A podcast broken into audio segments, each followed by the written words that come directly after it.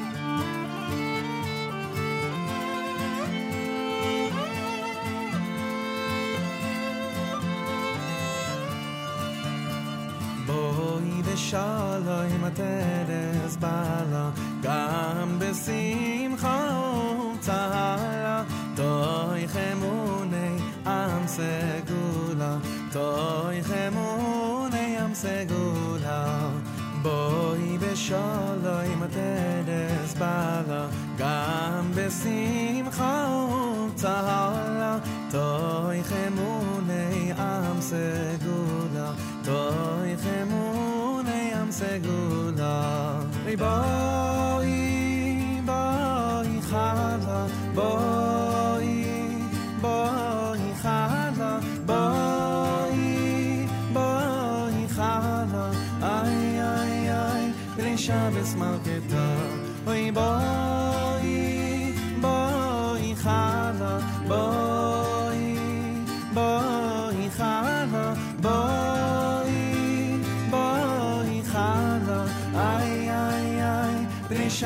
Armageddon. Boy, Beshalai Materet.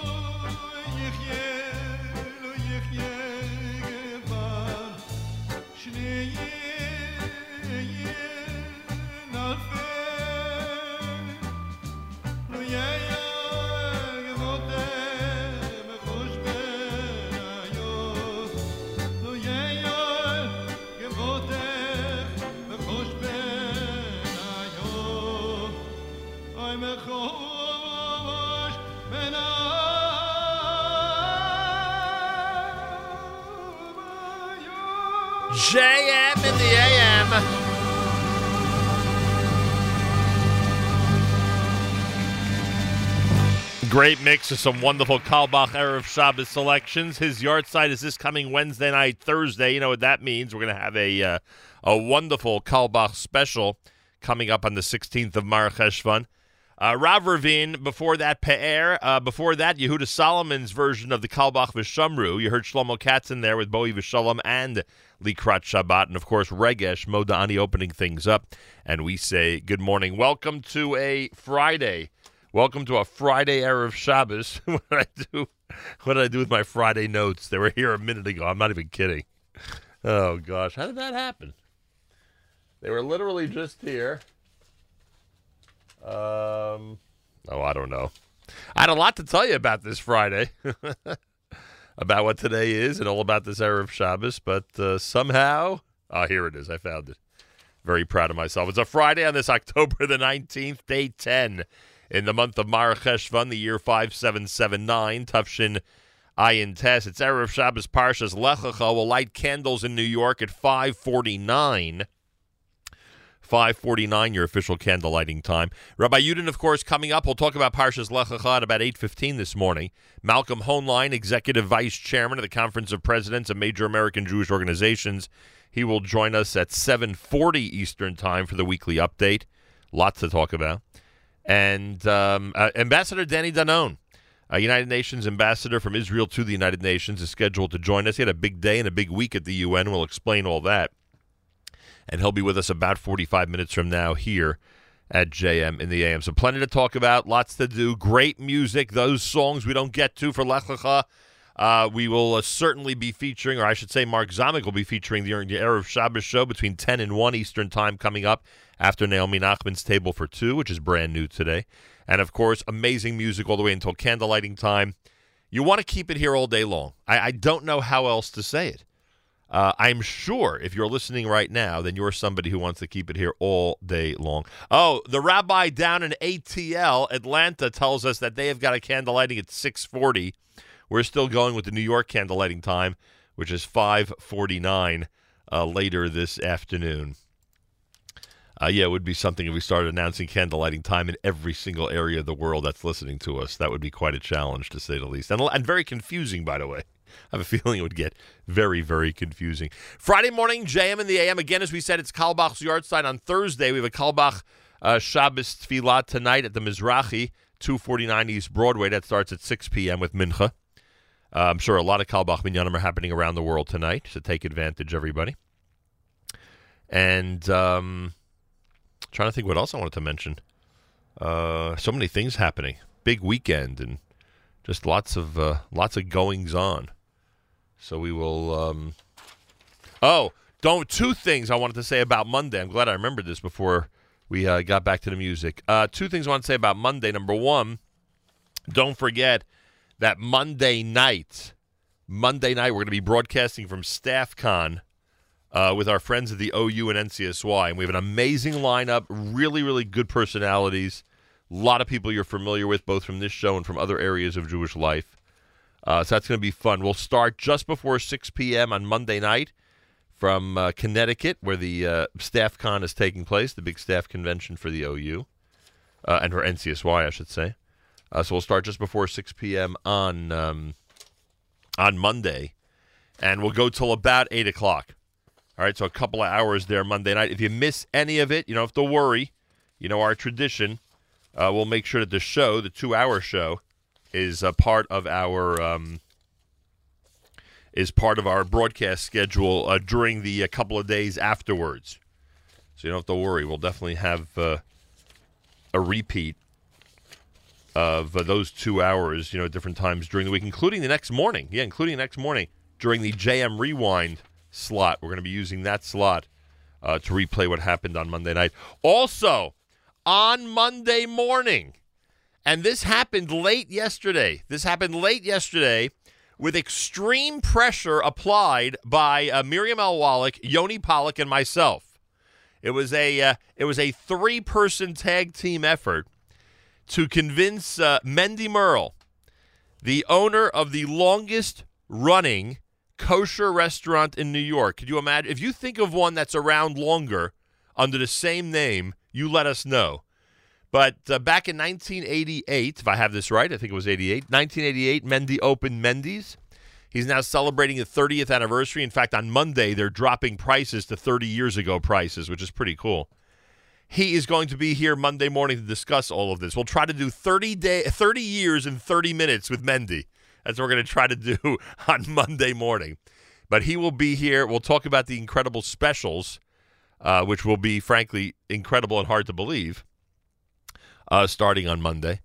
And it should be cool. It should be cool uh, hearing his perspective of the New York rest- kosher restaurant scene of the last three decades. So Mendy's 30 years old. The restaurant, Mendy's, is 30 years old. We'll commemorate it this coming Monday. Very much looking forward to it. So Monday's really shaping up to be a fun and a very interesting day. Also, we announced that on October the 31st, we're at Yeshivat Noam, part of their 18th anniversary celebration in Paramus, New Jersey. Don't forget that's going to be October the 31st, and their open house is this coming Monday night. This coming Monday night is the Yeshivat Noam open house, so keep that in mind. And um, and that's that. Great weekend programming, of course. Avrami with Saturday Night Siegel tomorrow night, and Matis with JM Sunday on Sunday morning. There's just a lot going on, thank God, Baruch Hashem, I'm glad you're part of it here at JM in the AM. Well, we mentioned that tonight is traditionally the uh, the 11th of Mar Cheshvan is the uh, yahrzeit traditionally of uh, of Rachel Imenu, Mama Rachel. Here's Yaakov Shwekey from Journeys at JM in the AM.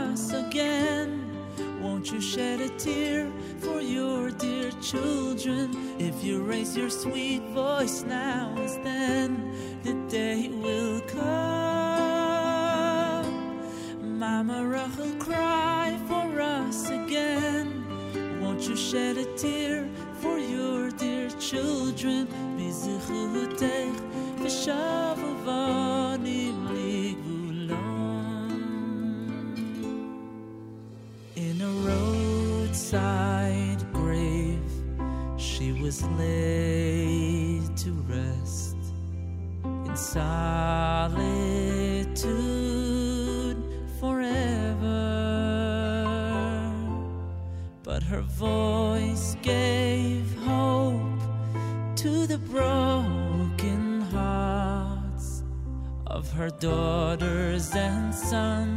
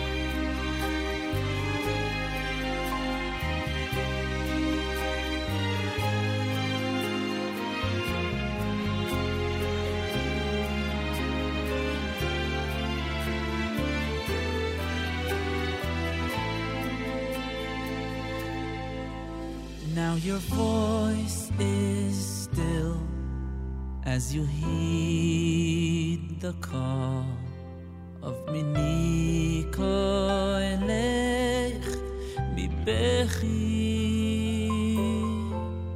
It's our Father's will, He who made us all. There we ask of you to defy him. Yet a frightened child, numb from pain and grief, remains forlorn and uncertain, clinging to the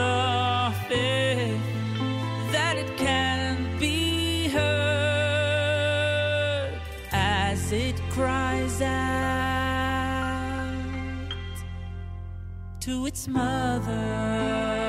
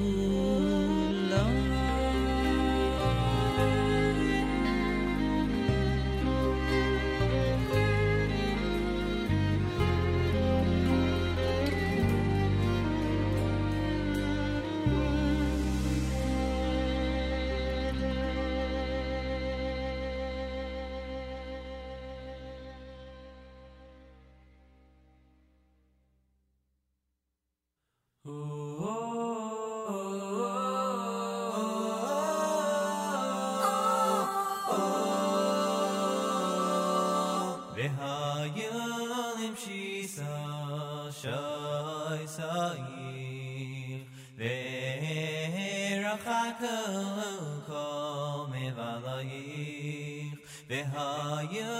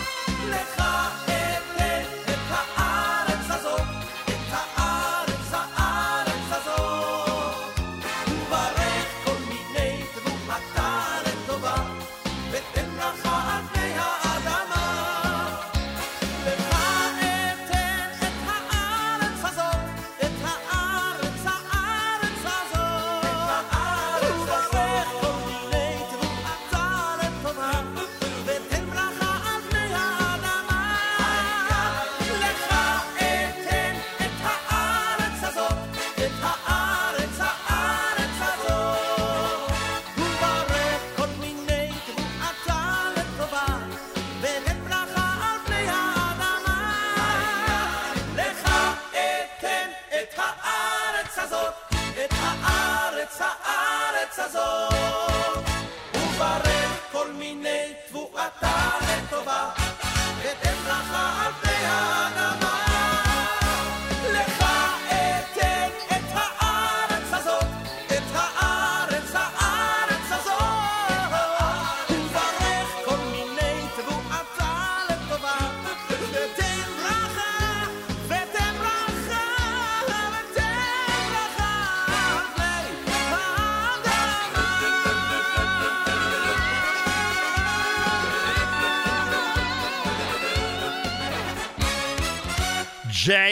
In the AM. Good song for this week. Parshas Lech Lecha, Lecha Etain. That's, of course, Dedi here at JM in the AM. Uh, before that, we had the um, uh, Menucha selection.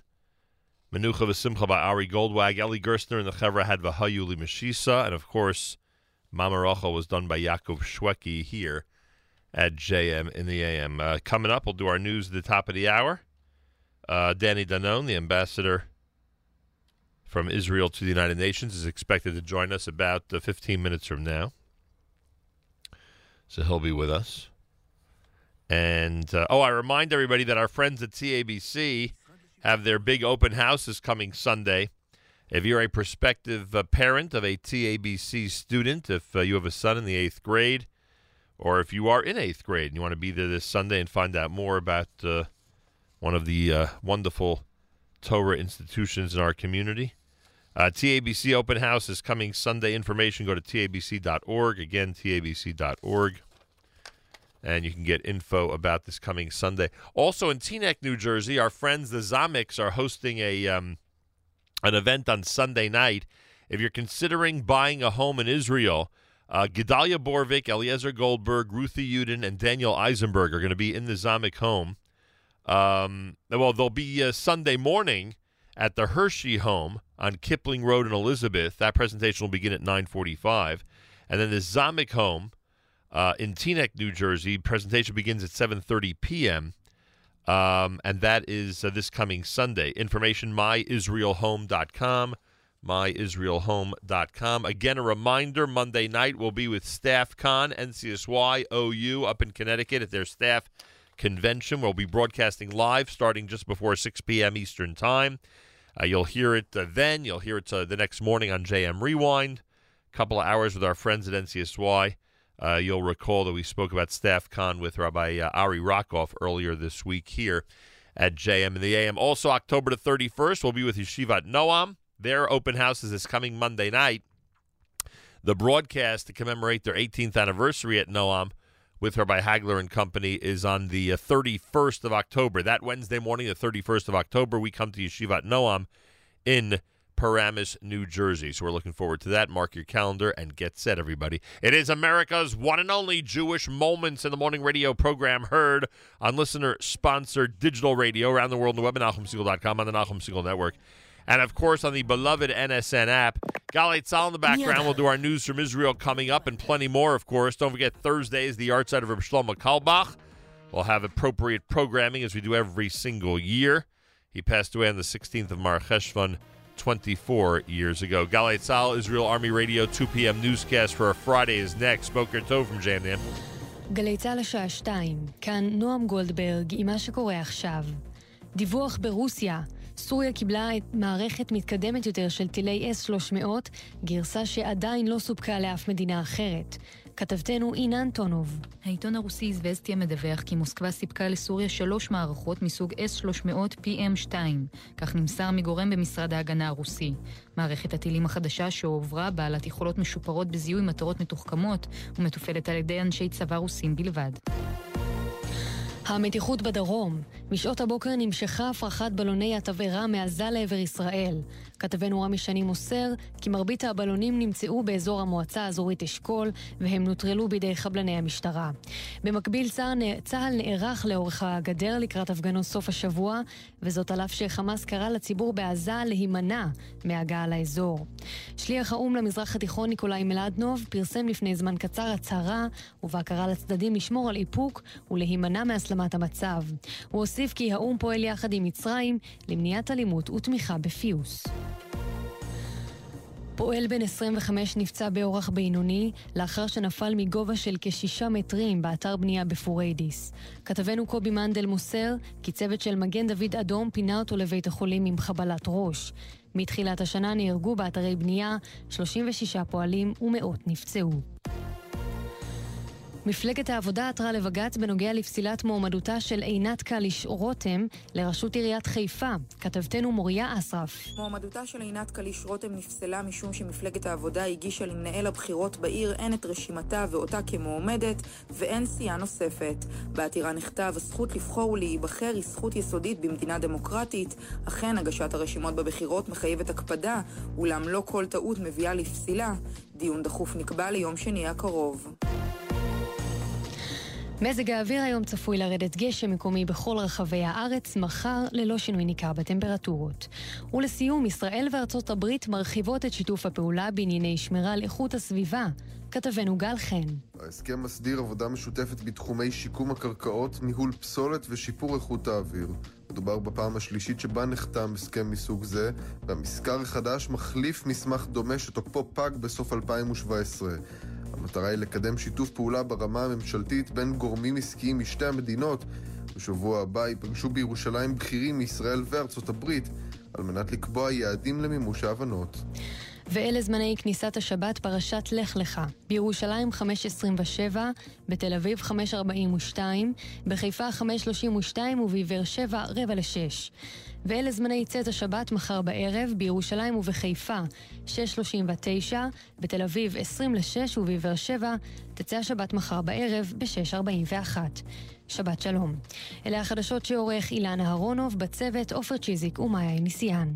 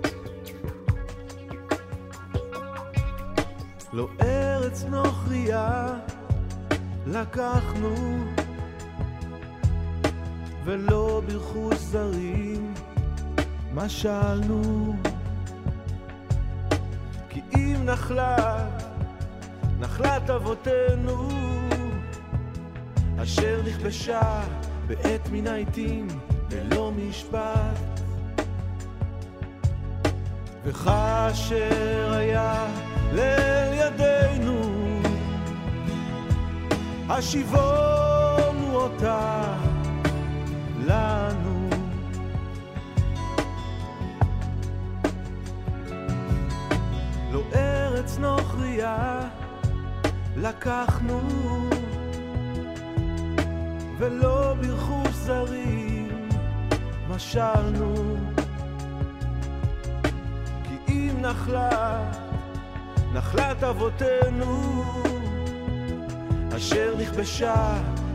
מן העיתים ללא משפט.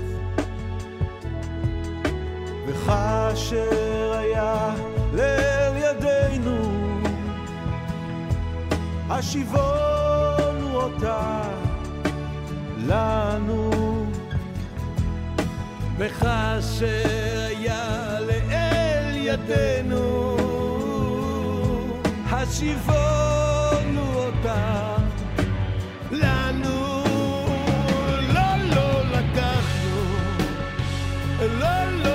Russia.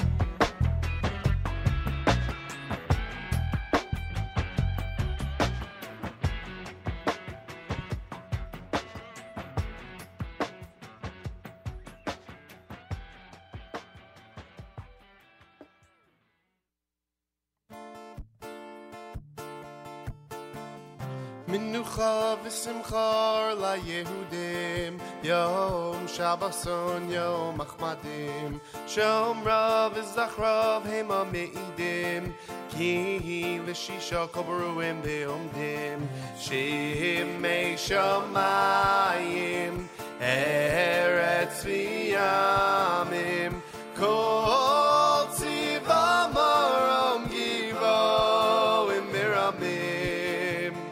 Tahanim v'yadam V'chayas re'emim Ki bika Hashem tzur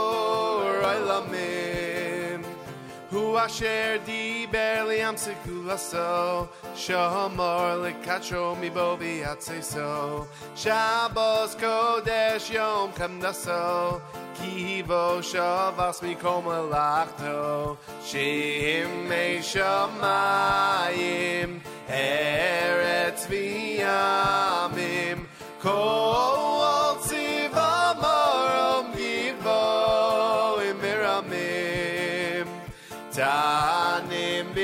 biyadam V'chayas re'emim Ki bika Hashem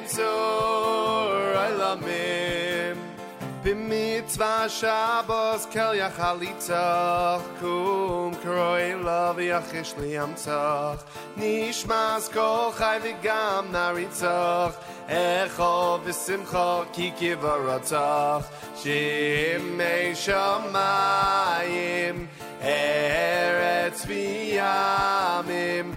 Kol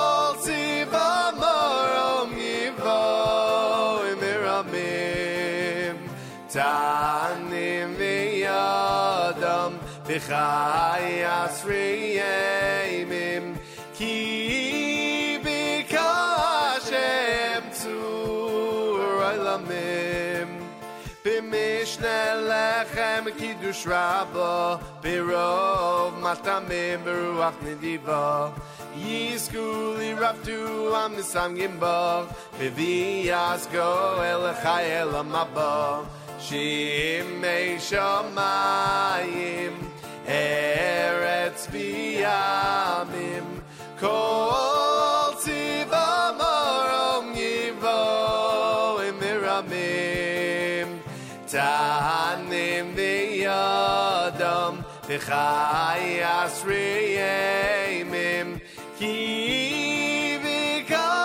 Hashem tzur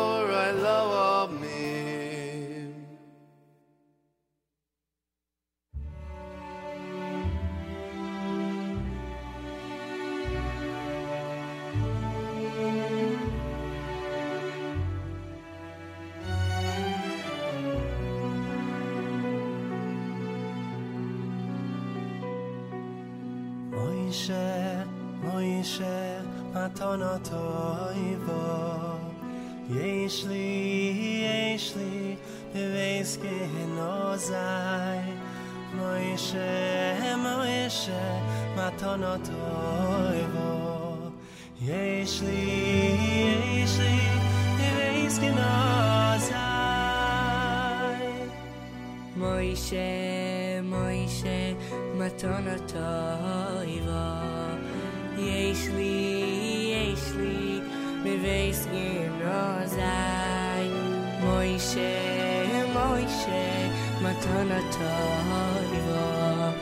יש לי, יש לי, מבייס גנוזי.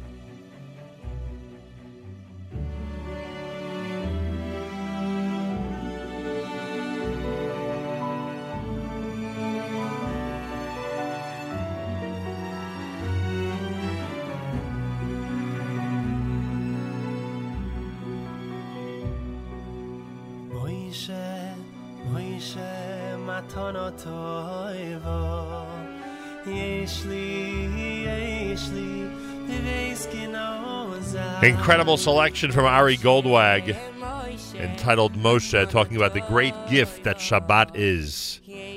How true that is. Aryeh Kunstler before that from the NCSY Bencher app. We'll be with NCSY Monday night. We broadcast live from StaffCon. Aryeh Kunstler, in fact, is going to be there. That was Menucha V'Simcha. And Ovadia Hamama before that with Lo Eretz Nochriya on this Erev Shabbat Parashat Lech Lecha at JM in the AM. Always a treat for us to speak with the uh, United Nations ambassador from Israel to the United Nations. And that's, of course, Ambassador Danny Danon, who is with us live via telephone at the end of a very active week at the United Nations. Mr. Ambassador, shalom. Welcome back to JM in the AM. Shalom. Good morning, Nahum. You know, some members of the IDF might only half jokingly say that you're fighting the most difficult battles for Israel that are happening right now, frankly. Well, indeed, we are uh, in the front line. You know, our boys and girls defending our borders in Israel, and me and my team, we are defending Israel uh, here in the UN. Uh, and every day, unfortunately, we have to wake up in the morning and, and fight against evil, against lies, against the deception. And we saw it uh, only yesterday at the Security Council. Oh, no question about that. The United Nations General Assembly, first, we'll do with this one, voted to approve the observer state of Palestine as the head of the largest bloc of developing countries. We go back to this past Tuesday, where 146 countries voted in favor of Palestine to head the group of 77. Three countries, Israel, the U.S., and Australia, voted against, 15 abstained, and 29 countries did not vote. Tell us about the absurdity of the United Nations General Assembly vote this past Tuesday. Well, the group of 77 is uh, supposed to deal with developing issues and supporting those countries. And now we know that once the Palestinians will head this group in 2018, they will focus on other issues. So what happened uh, this week, the General Assembly actually allowed the Palestinians uh, to become the head of the group and to represent the group. It's not meaningful. It means that, you know, for 19, they will get to speak uh, in a few events at the UN. But I think it's a mistake for those countries that actually chose the Palestinians uh, to lead the group because we know that they will not support the, the goals of the group. They will take advantage of this.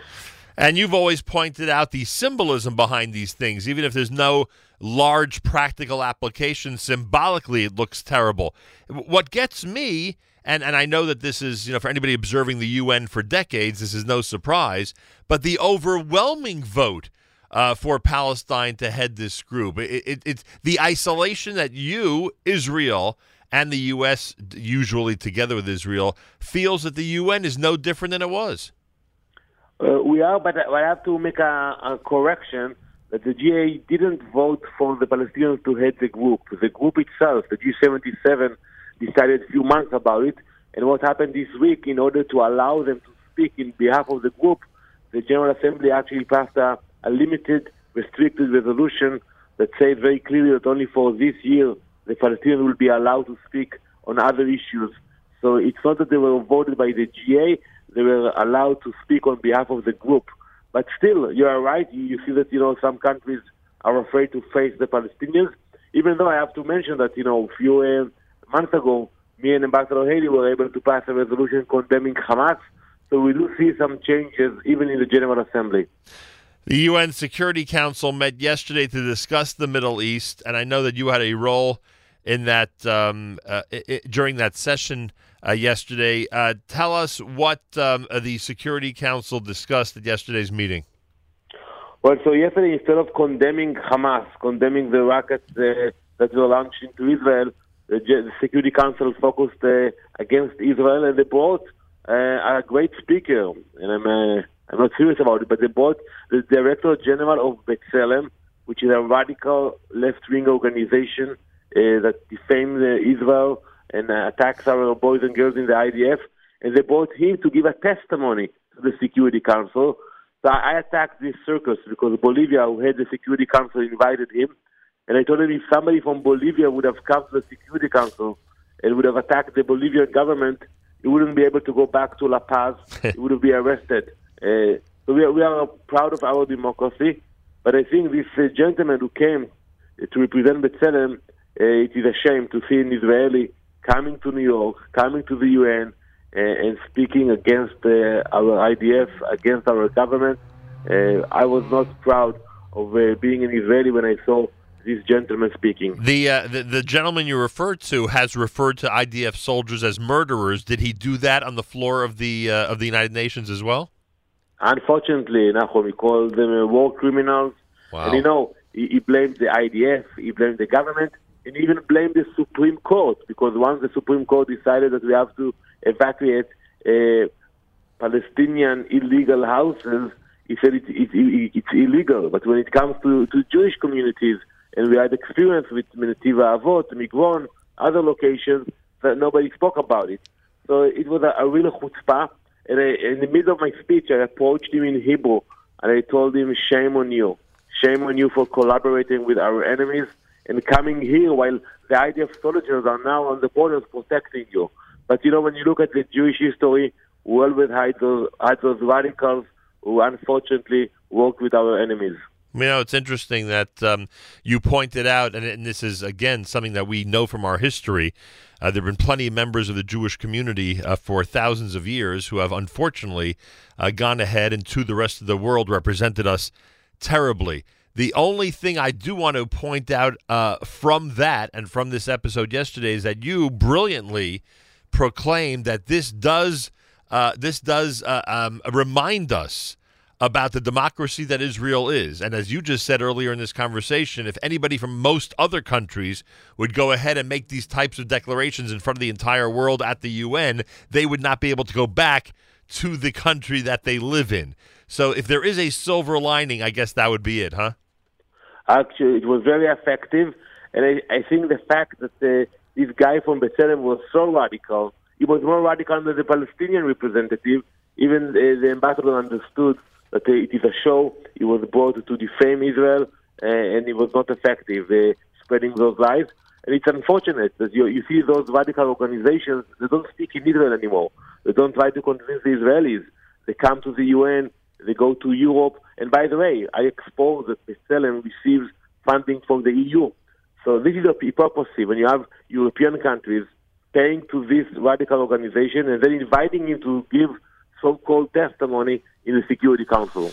Yeah, and they don't want to. Uh, they don't want to do what you've done publicly, which is a call for the indictment or at least the condemnation of Mahmoud Abbas, because, as you pointed out, the destruction and misery of the people who live in Gaza and areas like that is all be it's all self-destruction by the leaders of the PA and those who are surrounding him. And the General Assembly, the Security Council, they never want to recognize that. Uh, indeed, and we expose facts. That's what I do every time at the UN, and we show that Abbas is uh, allocating 7% of his budget to pay terrorists, and, and the terrorist who is running away, who killed two innocent Israelis in Barkan, we will find him. He will pay a price. He will be in jail for the rest of his life if he will be caught alive, which I'm not sure we want him to be caught alive. But Abbas will pay him too. Abbas will pay him $3 million over the years. So I told those countries, stop paying them stop sponsoring terrorism. The U.S., Australia, and other countries uh, passed legislation regarding this issue. We hope to see other countries joining us. UN Ambassador from Israel to the UN and Ambassador Danny Danon is with us. Okay, Mr. Ambassador, I'm sure you agree with me that I've spoken to you for about six minutes so far, and there are listeners who are not happy that I haven't asked you about Nikki Haley. Your reaction to her announcement that as of the end of 2018, she'll be leaving the UN? Ambassador Haley, she's a great friend of Israel. She will always be a great friend of Israel. Uh, unfortunately, she decided to leave at the end of the year, but we are still continuing to work together, and we are grateful for what we achieved together. The changes that uh, we, we achieved at the UN, you cannot change them overnight, uh, and we will continue to work with the new ambassador. But you know, I, I told her that we are grateful, and uh, I, I, I'm sure that we will see her coming back. I don't know in which position, and she will be always a friend of us. Don't you agree that she would be an amazing candidate for high office in the United States? Well, you know, always I, I say that I'm not getting involved in, in American politics, but uh, on this issue, uh, I, I, can say that uh, we will be very happy to see her in any public position because we need friends, and Ambassador Haley, she's a real friend of Israel. And what is your reaction to the rumor that the current U.S. ambassador to Germany might be taking her place? Well, I know Mr. Grenell is, a good friend of Israel, uh, but I don't know. I don't know whether uh, uh, he will be the ambassador. I think President Trump hinted that he, he wants to put a woman in this position, especially after Ambassador Haley uh, represented the U.S. in such an impressive way.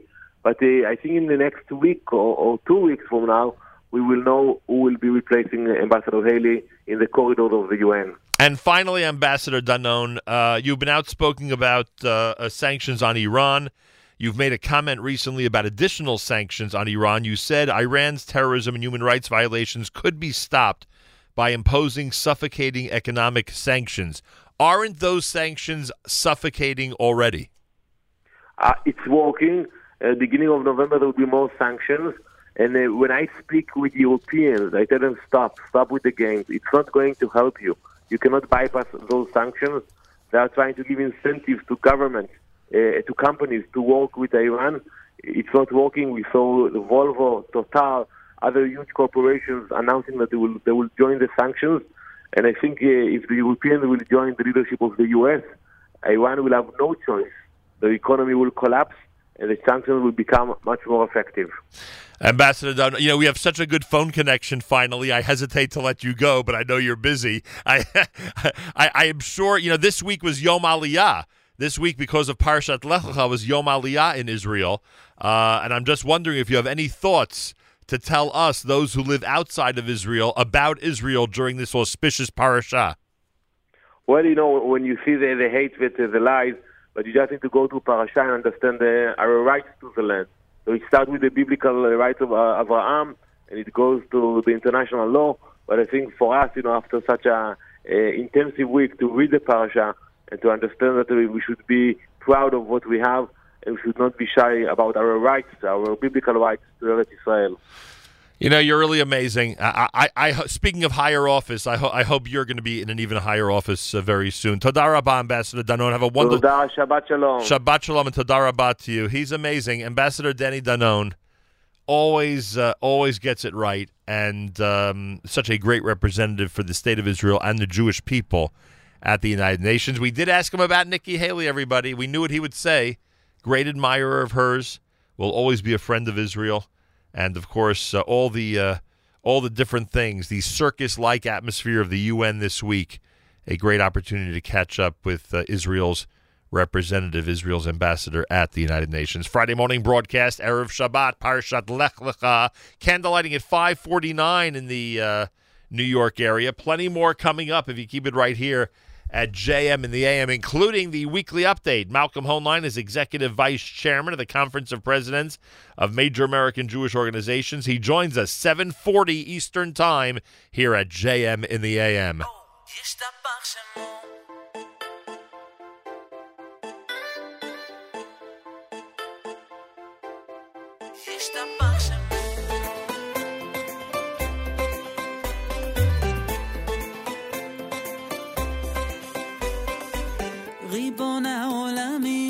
מצאתי שתי מילים שיהודים אומרים בכל מקום על מה שכבר היה, מה שעוד לא קרה, לא משנה כי זה תמיד יהיה נכון.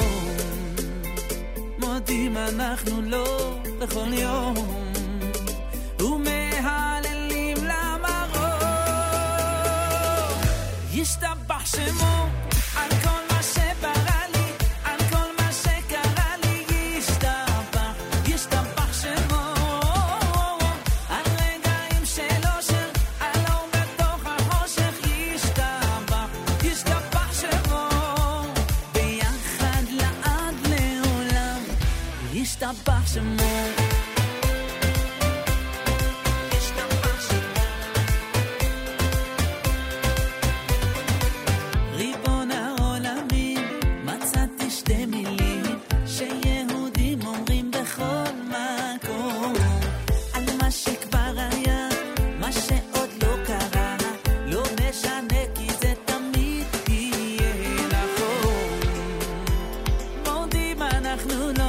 espejo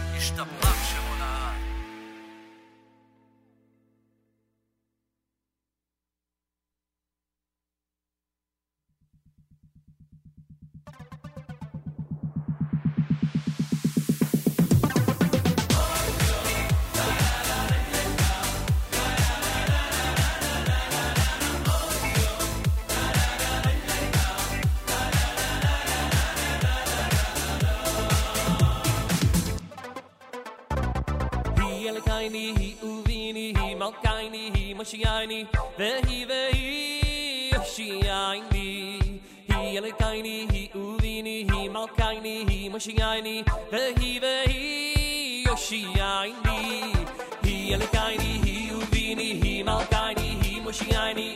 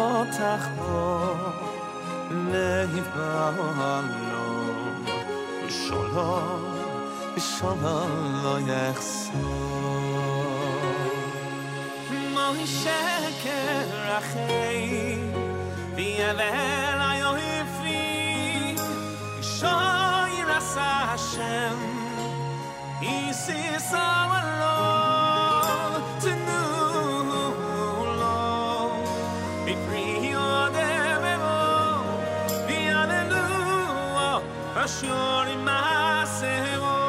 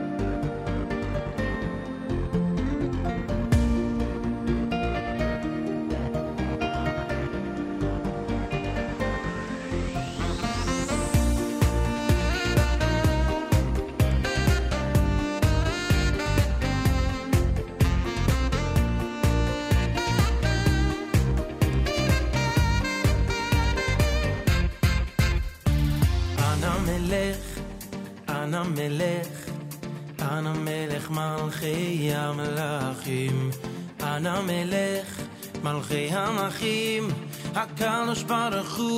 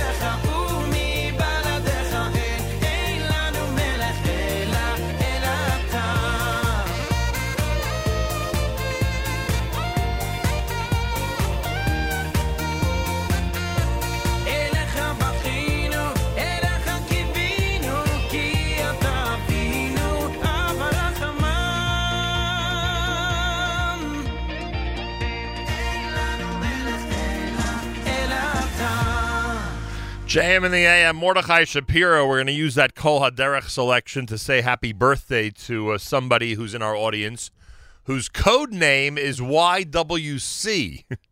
so, YWC, happy birthday from all of us here at JM in the AM. Shim Kramer before that with Aisha Schal. You heard Shimmy Engel in there with Shanis Yishtabach done by Yaakov Shwekey. And my thanks to Ambassador Danny Danon for joining us. Uh, always great to hear from him uh, especially during such an active week at the uh, UN. Friday morning broadcast on this era of Shabbos Parshas Lech Lecha, candlelighting at 549 in New York. Make sure you know when things start where you are. Big thank you to our friends at OnlySimchas.com. OnlySimchas.com continues to um, utilize our content for some of their great news feed items that people are discovering on a daily basis. Every single day, you should go to OnlySimchas.com and to check out um, all the different news stories they have from around the Jewish world. And don't forget JewishWorldReview.com. JewishWorldReview.com gives you an opportunity to print out literally, uh, certainly hundreds, thousands if you really wanted to, uh, articles about Israel and the Jewish world and check them out over Shabbos. And of course, you uh, you have permission to read it during the week as well on your computer at JewishWorldReview.com. Malcolm Hoenlein standing by. We'll get to him in just a moment. want to remind everybody that Monday night we'll be at Staff Con with NCSY and the OU up in Connecticut. That broadcast will start just before 6 p.m. Obviously, we'll, re- we'll repeat it the next morning, starting during the JM Rewind slot at 9 a.m. Eastern Time. So whether you're a nighttime listener or a daytime listener, you'll have an opportunity to check out our show uh, with NCSY Staff Con uh, happening on Monday night. As we said earlier, Aryeh Kunstler will be there, and it's a very exciting lineup um, uh, that will be uh, featuring on Monday. Also, uh, October the 31st, October the 31st, that's the 18th anniversary celebration for Yeshivat Noam. We will be there that morning. We'll give the exact schedule next week, but we will be there that morning, likely past 9 a.m., uh, into the heart of the school day. At Yeshivat Noam in Paramus, New Jersey, as they celebrate their 18th anniversary. We wish Rabbi Hagler and everybody there a very happy anniversary. And don't forget that the Carlebach special is this Thursday. Reb Shlomo Carlebach's yard site is um, Wednesday night, Thursday, our Carlebach special, JM in the AM this coming Thursday morning. Been a tradition of ours uh, since his passing 24 years ago. So we'll have that for you again Thursday morning here at JM in the AM. Malcolm Hoenlein is Executive Vice Chairman of the Conference of Presidents of Major American Jewish Organizations. Joins us for the weekly update here on a Friday morning, Erev Shabbos. Mr. Hoenlein, welcome back to JM in the AM. Uh, Boker Tov to you and everyone. Appreciate that. Good Uh, Erev Shabbos. The um, well, this episode, this rocket that uh, was fired from Gaza to Beersheba, reminded us of the of the daily uh, trauma and the daily danger that Jewish families are in, and it seems uh, you know not not just near the Gaza Strip, but in other areas as well, down south and other areas of Israel. And thank God, this uh, this mother of the Tala family had the uh, wherewithal uh, in a matter of less than one minute to get her kids into the uh, into the safe room and to save her life and their lives. They're left with nothing. I'm sure you won't mind if I take a second just to remind everybody that if they go to GoFundMe.com, if you go to the GoFundMe uh, webpage, uh, the what you want to search for is the Tala family, T A L A. It is a twenty-five thousand dollar goal. They're at about nine thousand as of now. We uh, request and encourage everybody to give because they are left with nothing. Malcolm, what does this episode in Beersheba remind us of this week? Well, there's several things, uh, and you used a word which is very important because it's so often overlooked, and that's the trauma. And uh, I spoke to people who lived uh, closer to Tel Aviv who heard the other explosion, another rocket hit, as they said, near a big city, and it fell into the water, thank God. But there were other mortar fires, and uh, they heard, then they heard the response uh, to it. But the the fear and the trauma that you never know that in the middle of the night you'll have 15 seconds or 20 seconds to take your family and and get into the safe room, and that this uh, mother, quick thinking, a single mother with three children, rounded them up, and when you look at the damage done to her house, where the roof and the side were sheared off, I mean a total destruction of uh, of a, a concrete building and the fear and trauma that that accompany it that is ongoing you know that 20% of the children i think even the people in the south have certain symptoms of post distress uh, symptoms. Uh, and now respiratory illnesses coming from the burning of the tires and the uh, the um, balloons the fires from the balloons which ha- have uh, destroyed about half of the forest area in in uh, near the Gaza border in the Gaza area uh, of Israel, and the the uh, te- um, tens of thousands of acres, I think ten thousand acres. I mean, ha- have probably been destroyed between the forests and the um, farmland and adjacent areas. And the destruction, the economic loss, other things, it's completely lost. People don't think about the human cost, the, the economic cost, the, the price that is being paid for Israel's tolerance, and the you know level of frustration is growing. People living in the region are getting angry at the government because they feel that they haven't uh, sufficiently responded. And this is oh, has always been a red line that a missile on Beersheba uh, is um, you know crosses that red line. Israel struck back during the night, hit many sites, but if you notice, they did not.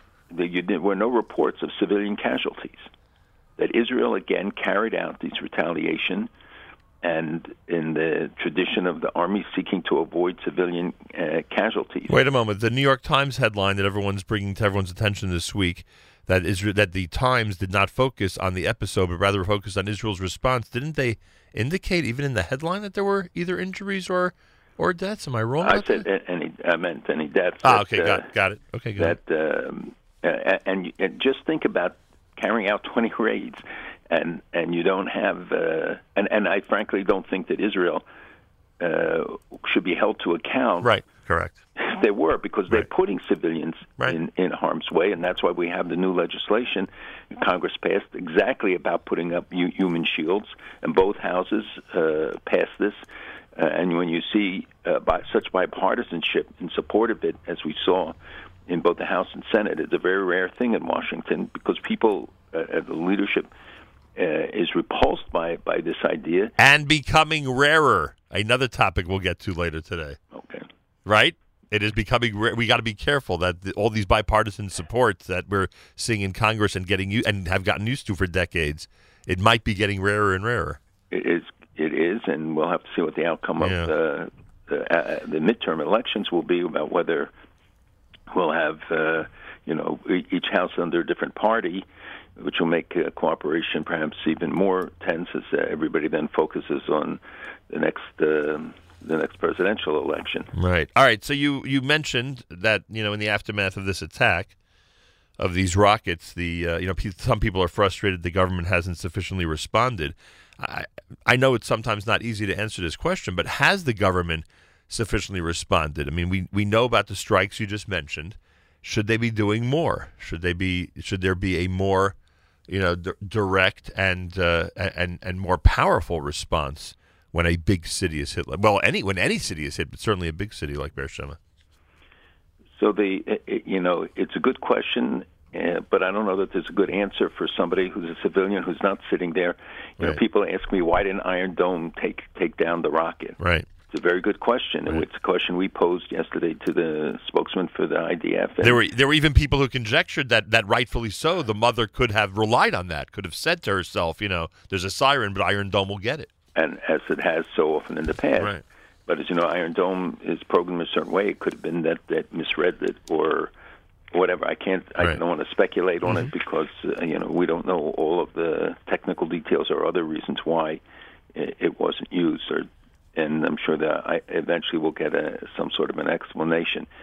Um, but the the the fact that this uh, line was crossed is not just a matter in in Beersheba; it's across Israel. I've heard reaction from people from all over, leaders, elected officials, others, uh, about the concern about the escalation. But remember that Israel, uh, as independent as it is and has to make decisions on its own, there are other influences. We don't know the warnings that they got. The, the Egyptians uh, promising to to re- renew the negotiations, or the Hamas and, and uh, Islamic Jihad, both of them denied that they fired it, and both said that they're initiating investigations to find out who did it. You know, but Hamas is in charge, and you can't walk away. When you're in charge, you bear a responsibility for for controlling your borders and what happens within them. Uh, so Israel uh, takes and has to take into account a lot of things, and one of them is w- when you escalate further. If you the next stage would be perhaps a cross-border invasion. What is the cost? I Is Hamas setting a trap for them? Are they trying to draw them in? Do they want to make it, and then the international community will impose, come in and intervene and impose upon Israel because it's the only one they can, um, further restrictions or, or complications. So there are many considerations that, that they have to take into account, not all of which we know. Uh, and and uh, certainly um, IDF has not been has been very concerned, and uh, I know that uh, some of them are frustrated as well about the ongoing uh, nature of this. That there just comes some point where you can't tolerate it. Yeah. No country in the world would put up with this for so long, and and they don't know. We don't know because the media is hardly covering the day-to-day operations that are taking place there. How many times there are cross-border incursions, and that uh, the young soldiers of the IDF are sitting there 24/7 watching. It's it's tense. It's uh, you know you're there hour after hour after hour. Uh, just watching, and they have all sorts of other um, means. But you know, you have to look to the sky if there are rockets coming. You look to the to the ground because they come across the border. They put IEDs and, and other explosives along the fence. They they uh, shoot at them. They they hide behind civilians and shoot. And and they have to look underground. You know, they they took out the 16th tunnel in the past year uh, this week and there's an estimate that there are 30 tunnels and that there are and and there are dozens more that are quote defensive which means that they're used to hide soldiers and hide equipment but they're not cross border into Israel as much as they're used to to uh, uh, stop Israel bombing their de- depots and stuff, so they hide stuff underground, or they can move soldiers underground uh, without being detected, as they have it in in the north. But they've taken out these 16 tunnels, and they're developing. Hamas is developed new methods and new materials to try to avoid detection. And as Israel increases the technological ability, and they have uh, various means through intelligence, through uh, ground sensors, through um, aerial surveillance, they have various means of detecting uh, these tunnels and constantly developing more because they want to prevent them. And as you know, the, these are not simple tunnels. People don't realize. Uh, I think the our audience does, but the general public, how sophisticated, how much is invested in it at a time when everybody's screaming that about the money for UNRWA, you got to send in money for Gaza. They're spending millions of dollars on tunnels, Mm-hmm. and the and nobody holds them to account for it. Where, where's the UN resolutions? Where where is the response? Congress has been moving, and they're they've been um, going after Hezbollah and Hamas affiliates. They're imposing uh, new measures all the time. There are sanctions being imposed uh, on groups. The problem is that they don't care. They don't care if the people suffer. They don't care about the consequences of it. Because and and remember what Hamas leaders said themselves. This is a diversion. It's not a march of return. It's a diversion from the internal situation in uh, Gaza. Right. Uh, back to the responses for one more point. Uh, I- think the that sometimes uh, citizens, um, and I would love to know what military experts think of this because they may think it, they, they may just dismiss this comment, frankly, uh, uh, out of hand. But I, I think sometimes citizens just need to need some type of reassurance, need some type of episode where it looks like um, their country or their defense is is there for them. And I don't know if these responses of uh, of you know firing into Gaza or you know uh, or, or airstrikes in Gaza are enough at this point for the average Israeli citizen who just wants to see stronger action. Again, I don't know if one ever takes um, military action for moral support of the country, you know, for the morale of, of the country. But I, I think that that's what people are looking for, frankly.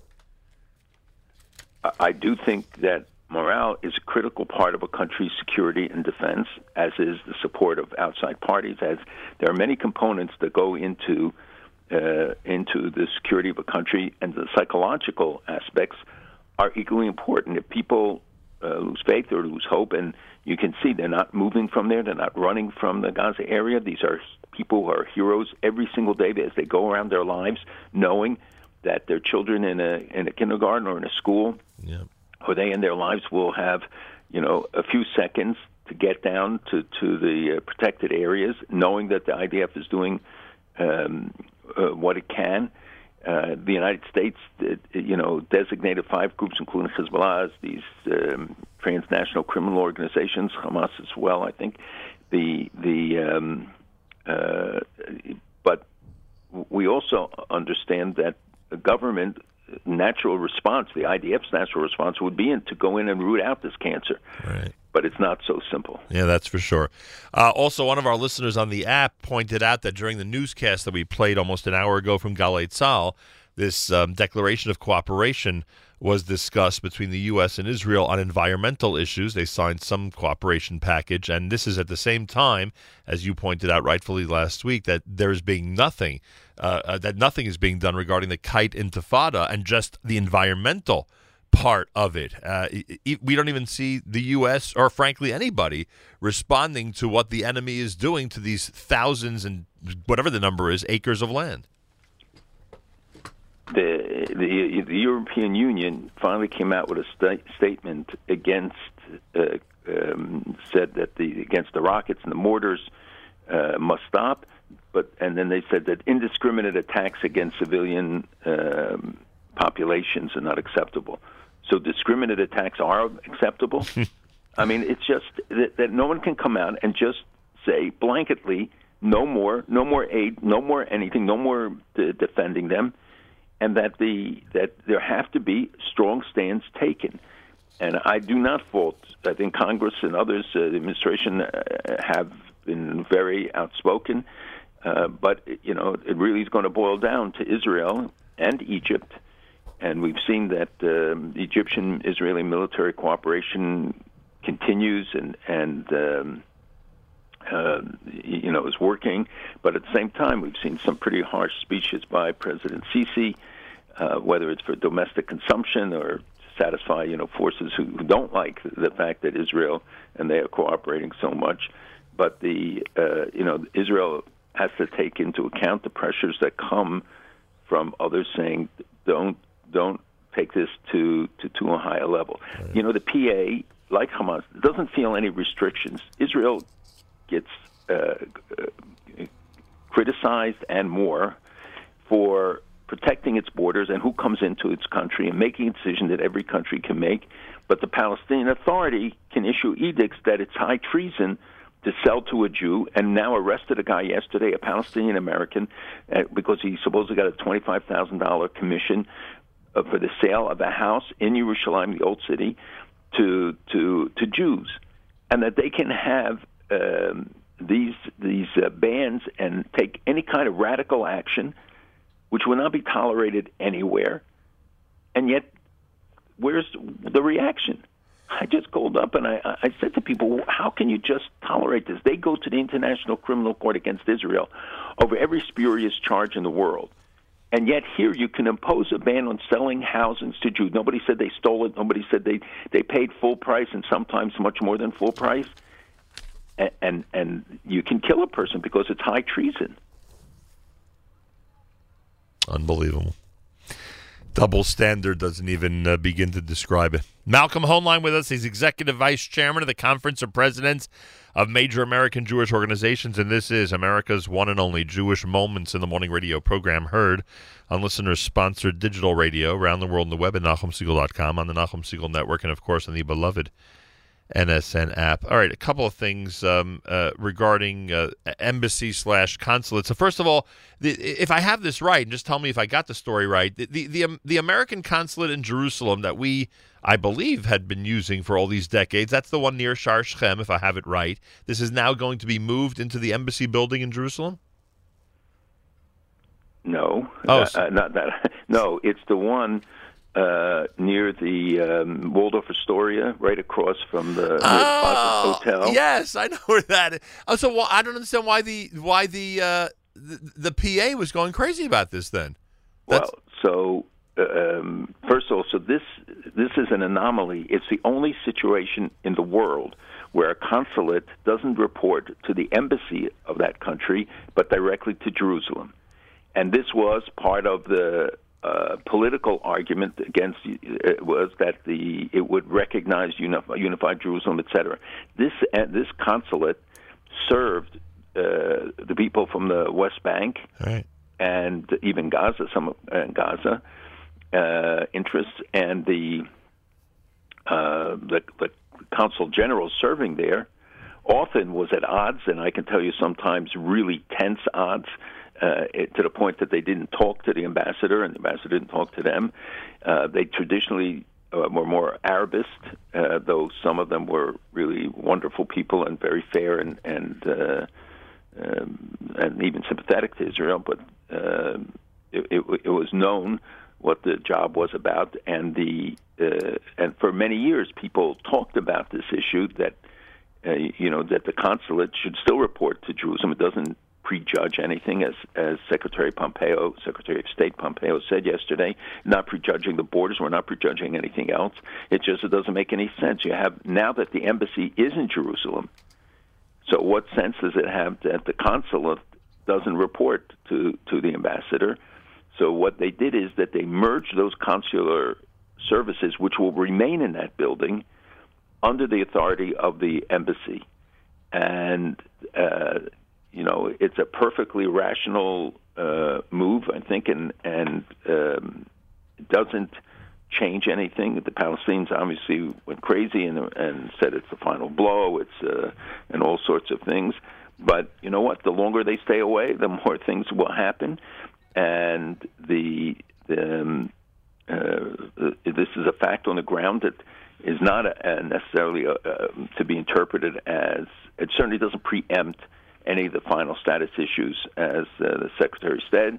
But Erekat and all of the other usual voices came out and saying, "Oh, they abandoned long-held tenants," and of course, it's a long-held tenant that was a mistake all along. And uh, now this was corrected. Okay, so I've got so now just to clear this up because I've only thought this for about the last 40 years, that's all.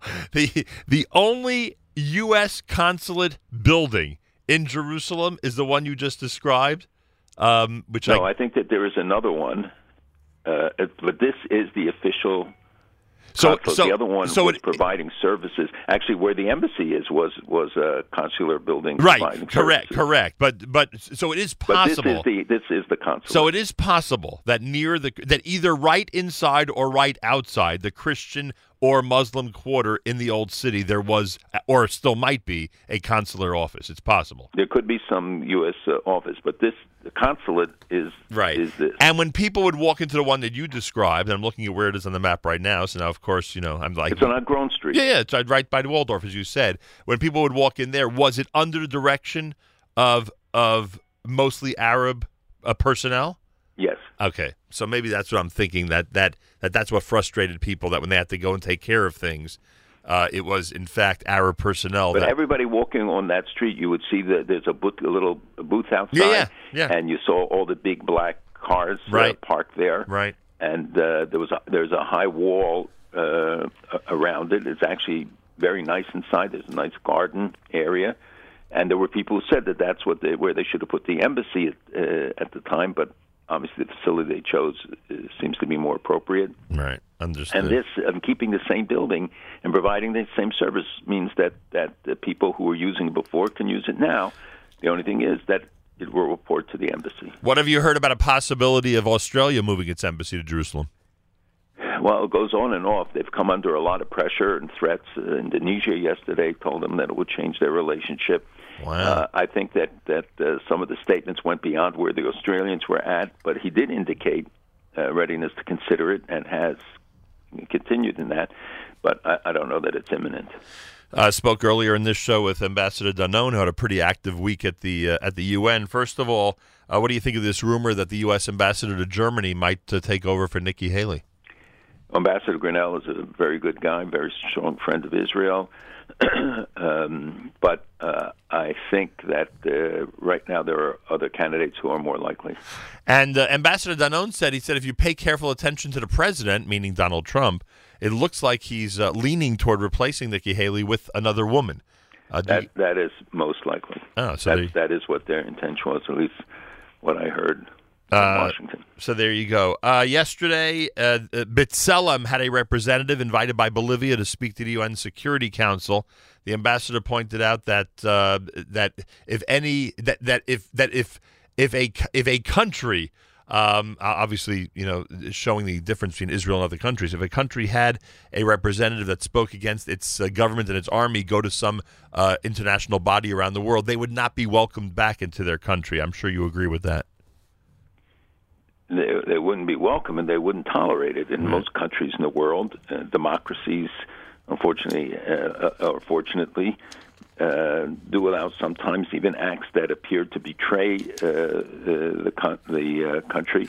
And I think um, um, you know it, it, it's really outrageous that that they go and they give in a place that is so hostile to Israel. If you want to argue it, argue it in Israel. Right. You have a free press. You have free opportunities. Go to the. I'm sure there are people in the Knesset that they do go that um, um, to to make the case that uh, their, their case.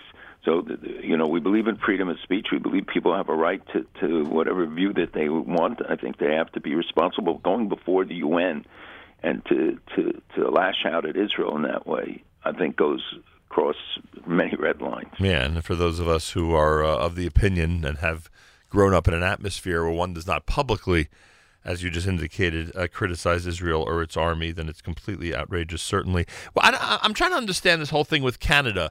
When why do they feel a responsibility when UNRWA is underfunded, or you know, or the U.S. or others take away certain uh, you know aspects of funding? They step in to fill the void. I would think that they would go along with the U.S. on these decisions. Well, first, the U.S. provides a quarter of the funding to most UN agencies, so cutting them out is is important. But the argument I think made before, where they come and they, you know, uh, everybody bleeding for the Palestinians in Gaza, and many of the people are innocent victims of this as well. I mean, it's not their decision, and you see that many of them are very dissatisfied with Hamas leadership, Hamas rule, but they can spend millions and millions of dollars on tunnels so and and the leadership of Hamas lives very well. The people don't. They, you know, the electricity is cut off to, except for a few hours a day. But you have to remember that you know Gaza is like an onion. You have layer upon layer, and you peel off one layer, which is Hamas versus, uh, let's say, Palestinian Islamic Jihad and other domestic forces. You have Hamas versus the PA and the PA demanding that the electricity be cut off and that fuel not be going. Then you have Israel. Then you have the roles of Iran, Turkey, Qatar, others outside players, certainly Egypt. There's so it's such a complex issue, and there are so many layers on layers, and uh, you know the boldness of the uh, of Hamas leadership who hide, uh, don't put themselves in harm's way, but send civilians in the front row, and then shoot have the people shooting and it's clearly organized and many of the people are paid to come there and uh, all the stories so the the um the services supposedly of UNRWA will be assumed by others in the international community, like the schools and things like that, should go on, but not the textbooks they were using. Which again, studies show that just in recent days that they that the textbooks are are worse than ever. Didn't change the textbooks, and that the PA, by the way, the same and uh, and and you, then you see the laws, uh, uh, you know, that's selling to to a Jew in the PA, let alone in Hamas, and the commu- the world press keeps talking as if Israel is somehow in Gaza, Yep. oppressing the people when there isn't a single soldier or presence inside Gaza anymore. Did Israel's Supreme Court make the right decision about the BDS student at Hebrew University? Uh, I would say that I'm not sure this thing was handled uh, smart from the beginning. I mean, she renounced her previous activities. Um, I would say there's good reason to doubt the, the renunciation. Uh, I think that at least she's been put on notice and will not engage in, in those activities. But why doesn't a country have a right to say, you know, we have standards? There are people who who uh, work to undermine the security of the country, to call for economic boycotts and that we're saying then you don't have the privilege of coming in. It's not a right to come into any country you want. Many countries bar people. Now they shouldn't do it on racial grounds or religious grounds or other things discriminatory, but on a security grounds and the fact that that people who are the leaders. Uh, I mean, I think some of it has been mishandled. Uh, uh, the PR aspects of this are terrible. Uh, I think there are different ways, uh, things that could have been done. Uh, and, and this one, almost from the beginning, I think they would have been smarter once she announced or renounced her previous activities um, to have taken advantage and use that as a PR thing, saying, "Look, here you see somebody," and get her to go on record saying that it was a mistake and Right. the, what the BDS movement really is about. Yeah, acknowledge those who do tshuva at least. Uh, maybe she'll go on a tour now describing how amazing it is that Israel, even with her background, went ahead and let her in Yeah, I don't. I wouldn't count on that. to pursue her studies. Hey, why doesn't Twitter take what I would think would be the easier route and just condemn and ban uh, Louis Farrakhan? I have no idea why. Wouldn't that be the Twitter? Yeah. But not the politicians and all the others who are pictured with him, who are seen with him. When he called Jews what termites, now he said he's an anti-termite, not an anti-Semite. Right. Uh, I mean, this is not funny. This is not a joke. He's influences many people, and the fact that that officials were pictured with him, that others are pictured, and what, and what was it, Aretha Franklin's uh, funeral. where uh, former President Clinton, others. Uh, I mean, what other person would David Duke be given that kind of legitimacy and that kind of presence? It's it's simply just so outrageous. And what are they afraid of? I mean, they, they, that they won't take a stand against this guy. I don't know. That's really my question: is what they're afraid of. I wonder why it isn't easier and to their benefit to just ban him completely with comments like that. They would probably do it to a lot of you know lower profile people, frankly. lower profile or anybody who, who engaged in uh, homophobic or racist or, or bigoted uh, behavior and comments, but a, a guy who incites on a constant basis against Jews. I mean, it's it's incredible, and you know, we all have to hold these people to account. They should not be welcomed. They should not be, you know, excused and uh, and then overlooked and uh, you know till the next uh, move again. It's because we it's tolerated. All right, got to ask you about this defense system. Former U.S. attaché to Russia, Brigadier General Peter Zwack, has said that Israel is to destroy the S-300 defense system offered by Russia to Syria. Zwack said, quote, At the end, the time when the Israeli planes target S-300 defense system owned by the Syrian army is coming. This is an important issue for Israel. It will not remain silent. The presence, now I'm not quoting anymore, the presence of the S-400 defense system in the Russian military base in Syria's region is not a worry for Israel, but the Syrian regime owning the S-300 missile system is, according to Zwack. What is going on here? Have they purchased or are they being given this defense system by Russia? So uh, I made this point uh, a couple of weeks ago about the distinction about the missiles that are in the hands of the Russians and under their control, and the question will be who will control the S-300. They said it will take months, a long time, till the Syrians are capable of using it, and we saw how they botched the use of the of the missiles that they have, um, the S-200, uh, when they took down the Russian aircraft. It wasn't Israel that did it; it was Syrians. And Israel's now paying the price for Right. for that because the military has to cover for its uh, embarrassment and uh, its face. And uh, even though President Putin at first, uh, you know, opposed it, this was a concession to them because the military is very important. Uh, and I think he didn't want an all-out confrontation. But the question is, who will who will control the trigger on it? Will they have all of the capabilities? Will th- this S-300 have all the capabilities? It's already been shipped, and um, Israel has the means to counter it. Right now, there is a secret exercise going on in the Ukraine. Now it's not a secret, uh, where U.S., Israel, and others um, and F-15s can be seen flying in the air, where they're training against the S-300, which which Ukraine has, uh, and. Um, uh, and these are joint exercises to prepare. It is a, a game changer. It, it poses tremendous complications because if there are Russians manning them and Israel takes them out, then Russians would be killed, which is something Israel obviously wants to avoid uh, to whatever degree they can. Um, and uh, it, and denying Israel the freedom of action in the skies is also intolerable because they can't allow all of these weapons. You see how more sophisticated weapons are reaching Hezbollah, that they have now the precision guidance systems on the missiles and they're expanding the number of missiles. You see that even Hamas has more sophisticated and uh, longer range uh, weapons. So the um, you know the S three hundred is is very critical, and Russia has to make decisions about what it wants to see uh, become. Uh, they are very concerned about Iran's uh, dominance there and, and uh, long term uh, the influence uh, that is growing all the time because they're bringing people in because they have the militias, they have the Hezbollah, et cetera, uh, in the country. And uh, Russia's true presence there is much is very limited. It's mostly aircraft, and they have their bases now there, but uh, they don't have the tens of thousands of troops that Iran has in the country.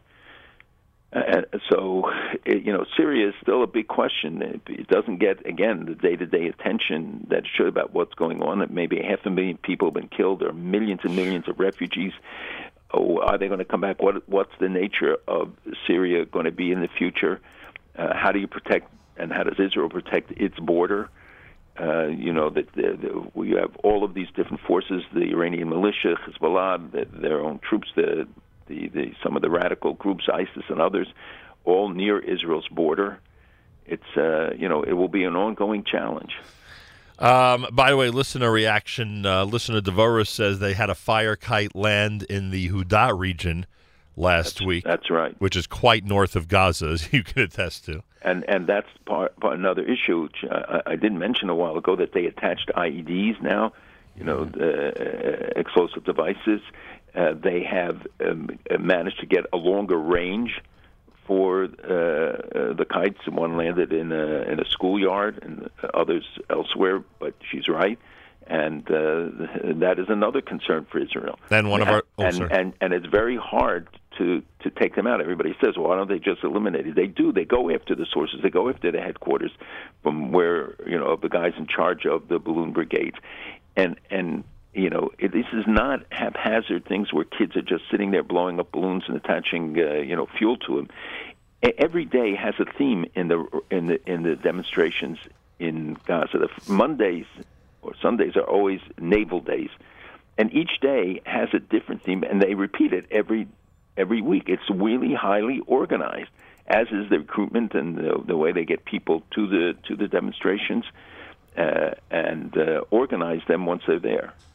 All right, and and finally, maybe we'll start with this next week. I don't know if we have enough time for it now, but I mean, everybody, and I include this show, and obviously, uh, in, in your leadership role, you've done this a million times. Bring in leaders from different areas to, to to really make themselves clear on certain issues. As this is going on, this New York Times article, which has which has really called out the Democrats and uh, and what appears to be them abandoning Israel to an extent and their reaction to it. I mean, people like Chuck Schumer and other Democratic leaders in Congress ha- have got to address this. Have got to you know give us their opinion about what's going on. You know, one of the uh, the, the polls are all over the place in terms of you know uh, uh, Palestinian support now among congressional candidates. But when when the New York Post points out that Kirsten Gillibrand, and I remind you she's from New York, has come out against the same Israel anti-boycott bill that she once co-sponsored. That New Jersey's Cory Booker voted against Taylor Force, and Vermont's Bernie Sanders has tried to place three anti-Israel activists on the 2016 Democratic Platform Committee two years ago.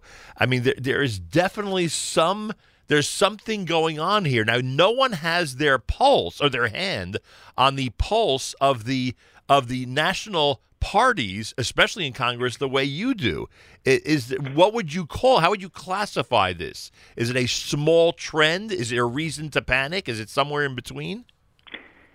What I can tell you is I spend a great deal of every week and for the last couple of months on this issue. Um, I've reached out to some of the people you mentioned without satisfaction. Uh, I know that there are many Democrats who are deeply concerned about it. Uh, we are we've been talking to the national Democratic parties, to unions, to to supporters, to others, and once the election is over, this election is over, we are going to be doing more high-profile efforts in this regard. We cannot afford to write off the Democratic Party. We cannot afford just to say uh, what the statistics show that less than 40% support in the Democratic Party, 80% in the Republican Party. You know, in politics, if if people are indifferent, don't care, and they don't vote, then they don't matter. When it comes to support for Israel, everybody matters, and we cannot allow Israel to become or be perceived as a partisan issue. It's not one party or the other. And as we see the center disappear in the more the more and more partisanship, uh, we can't let Israel be caught in the middle of that vise. That the because President Trump is so publicly supportive of Israel, so those who are against President Trump then strike out against Israel. It's a phenomenon we've seen in other places, even in Canada under Harper, et cetera. So uh, you're right. This is much too long a, uh, an issue and more complicated. Uh, but I am disappointed in in the behavior of when you look at voting records, you look at support uh, for Taylor Force, for for uh, and this is putting aside the Iran, the JCPOA right. uh, issue. I'm talking about more recent pieces uh, of, of uh, legislation, including uh, the anti-BDS legislation. Um, you know, these are matters of concern, and, and people who represent states with large Jewish populations are seen as a barometer. There is there is going to be in Congress a new group uh, who are uh, uh, Democrats. Um, I would not say that this is something the Democratic Party wants or endorses, but they their major issue is cutting aid to Israel and you know some of the names and people. There's a small group. I think Congress overall may be more supportive than the last one. That that there were people who are not as supportive, who are not coming back. We'll have to see the outcome and who who controls the houses. But uh, I think that the pro-Israel um, uh, percentages may may change, but the overall direction won't. And the uh, but we are going to have to do much more. We have to hold elected officials to account. That means uh, asking them what they've done, how, what bills did they initiate, what uh, steps did they take. Uh, just as as we deal with the anti-Semitism and have to deal with it in a much more serious and organized way, as we see the number of incidents, and especially here in New York the last weeks, and the numbers of reported incidents is nothing comparable to the real number of of incidents. So who sits in Congress, who sits in, in, in people who say, well, we have a president, it's friendly. No, Congress is equally important, and even most important is the American people. And we will be able to talk about this in the coming months. Yeah, very. I, mean, I would say in this area, our immediate area, our home base in New York and New Jersey. I mean, with apologies to Bob Menendez, frankly, the senatorial representation in this area on, on this Israel issue is just so disappointing at this point. And they've Well, I think, I, I mean, Senator Schumer has uh, um, supported all the piece of legislation that you mentioned, and obviously plays a Right. critical role. And right, could- right, but he, but you, but you do acknowledge that he that that his outspokenness on this specific issue would be effective if he would be out there, you know, fighting the battle that we're trying to fight. again, a lot in Congress is not is not always what you see; is what you get. That things are done behind the scenes. That things are done in, in different ways. I would like to see everybody every day out there pushing my agenda. Uh, I know that's not possible, but again, uh, Senator Schumer, others will be in critical positions to help. And and I think that they share our concern. The question is where they put the onus. You know, many Democrats uh, still don't forgive the prime minister for his speech in Congress, and you know they don't hold other leaders accountable for extended periods if whether they agree or disagree with what they did, and whether history has proven them right or wrong. Right. Uh, so again, it's a very complicated issue. I think people have to be very careful when you make accusations and charges. You got to know what you're talking about. You have to have the uh, the evidence and give people a chance. If after that they don't change and you see that they continue on the same path, and because they make a decision that uh, their presidential aspirations or aspirations for a higher role uh, dictate that they should take um, a, a- a different uh, position, uh, then we have a responsibility to hold them to account. Right. All right. Originally, we were not supposed to be here next week. Now we are here next week. So if you're available, we will speak next week. Oh, and I wanted to point out that in terms of listener reaction, uh, one of our listeners posted on our app the uh, article from Ynet that there was no Iron Dome battery in the Beersheba area at the time of the rocket attacks. Right. So the question is, why wasn't there? Right. Because Israel doesn't have enough to cover the whole Right. uh, country, and um, And it shows uh, us that Israel didn't expect that there would be a rocket and they attack. did not anticipate it. But no, I'm saying the questions that people automatically ask Right. are questions like, "Why didn't Iron Dome?" I mean, it's the questions I get all the time. And uh, and I just want to give a shout out to Matis who's because of him we can keep on top of a lot of these new archaeological uh, Oh, discoveries. Matis gets a shout out. I like that. You know, Matis. Uh, Well, Matis show I'm giving you a shout out. you know, Matis makes sure that I get biblical archaeology archaeology review every single month or whenever they come Me out. too. So Uh, that's d- what I mean. Also, him. I like that, boy. Oh boy! So you you and I will be uh, sharing a reading experience this Shabbos, I guess. yeah, the, the words are too big for me. Uh, I I like the ads, frankly. A lot of biblical ads in the uh, magazine. That's true.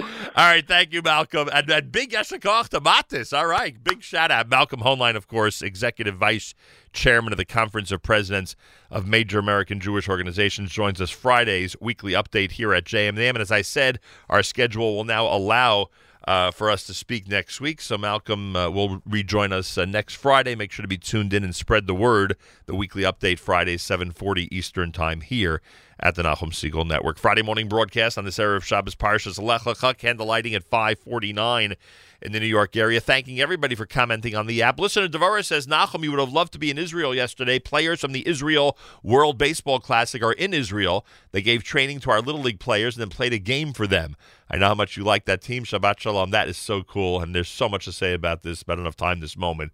But boy, there's so much to say about this. Um, also, a, one of our listeners says, remind you to announce the Flatbush Community Israel Bonds Breakfast happening at the Flatbush Park Jewish Center this coming Sunday morning starting at 945.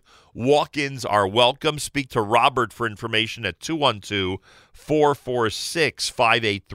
212-446 5835. And listener Sam says, Boker Tov, dearest Nachum, we're greatly enjoying the stream while munching on fine pastries by our great manager, Yoeli and Suchi. Well, thank you very much for that, and best regards to uh, everybody. By the way, listener GZ, uh, who cited the. Um, the story about the environment from the Israel News at 7 a.m. says, Thank you, Nachum, for playing the Israel News. I basically only listen to it when you play it, even though I live in Israel, which is pretty cool. And listener Aryeh says, Mazel Tov to Bracha, Bracha Kayla Mack on her bat mitzvah coming up on Sunday. I want to wish the Stavsky family a Mazel Tov. We'll be celebrating a big bar mitzvah coming up uh, coming up tomorrow. And those of you who are uh, in the uh, area of the Mizrahi tonight, it's a Carlebach uh, Tfilat Arvi tonight, uh, Tfilat Kabbalat Shabbat, I should say, uh, tonight at the Mizrahi, starting at 6 p.m., 249 East Broadway.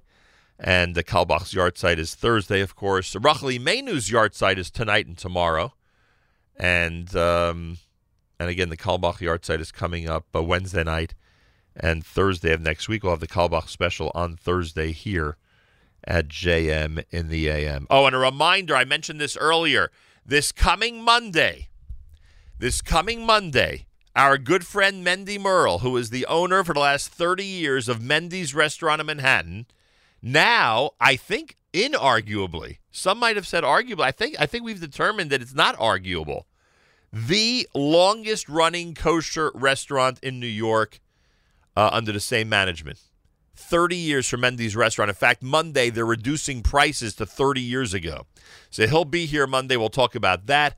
We'll talk about the restaurant scene in Manhattan and in New York uh, with Mendy of Mendy's restaurant. Again, this coming Monday, 8 a.m., Mendy of Mendy's restaurant is expected in studio here at JM and AM. It should be a very, very interesting conversation. This time each and every Friday, every hour of Shabbos, with great pleasure, we present Rabbi Benjamin Yudin, spiritual leader of Congregation Shomrei Torah in Fair Lawn, New Jersey, to address the entire listening audience concerning the Torah portion of the week. Good morning, Rabbi Yudin. Good morning, Nachum. Good Erev Shabbos, everybody. Tomorrow we have the privilege of reading Parshas Lech Lecha. Wow. With Parshas Lech Lecha, we are, quote, off and running with Jewish history. Bereshis Noach has been dealing with world history, leading up into Lech Lecha, where Hashem says to Avraham, You are my man, and through you I will build a great nation. Now, in Parshas Lech Lecha, we have, according to the Chinuch, the second mitzvah of the Torah, and that is the mitzvah of bris milah, circumcision, whereby the Chinuch writes, very, very interesting, that just as man is to complete his body through circumcision, so too is he given the mandate to complete his character. And we can do it. Now, in Parshas Lech Lecha, pending upon whom opinion we follow, the Mishnah tells us in the fifth chapter of Avos that in Mishnah 2, excuse me, Mishnah 3, that there are 10 generations from Noach to Avraham, and that's what he's called, Avraham.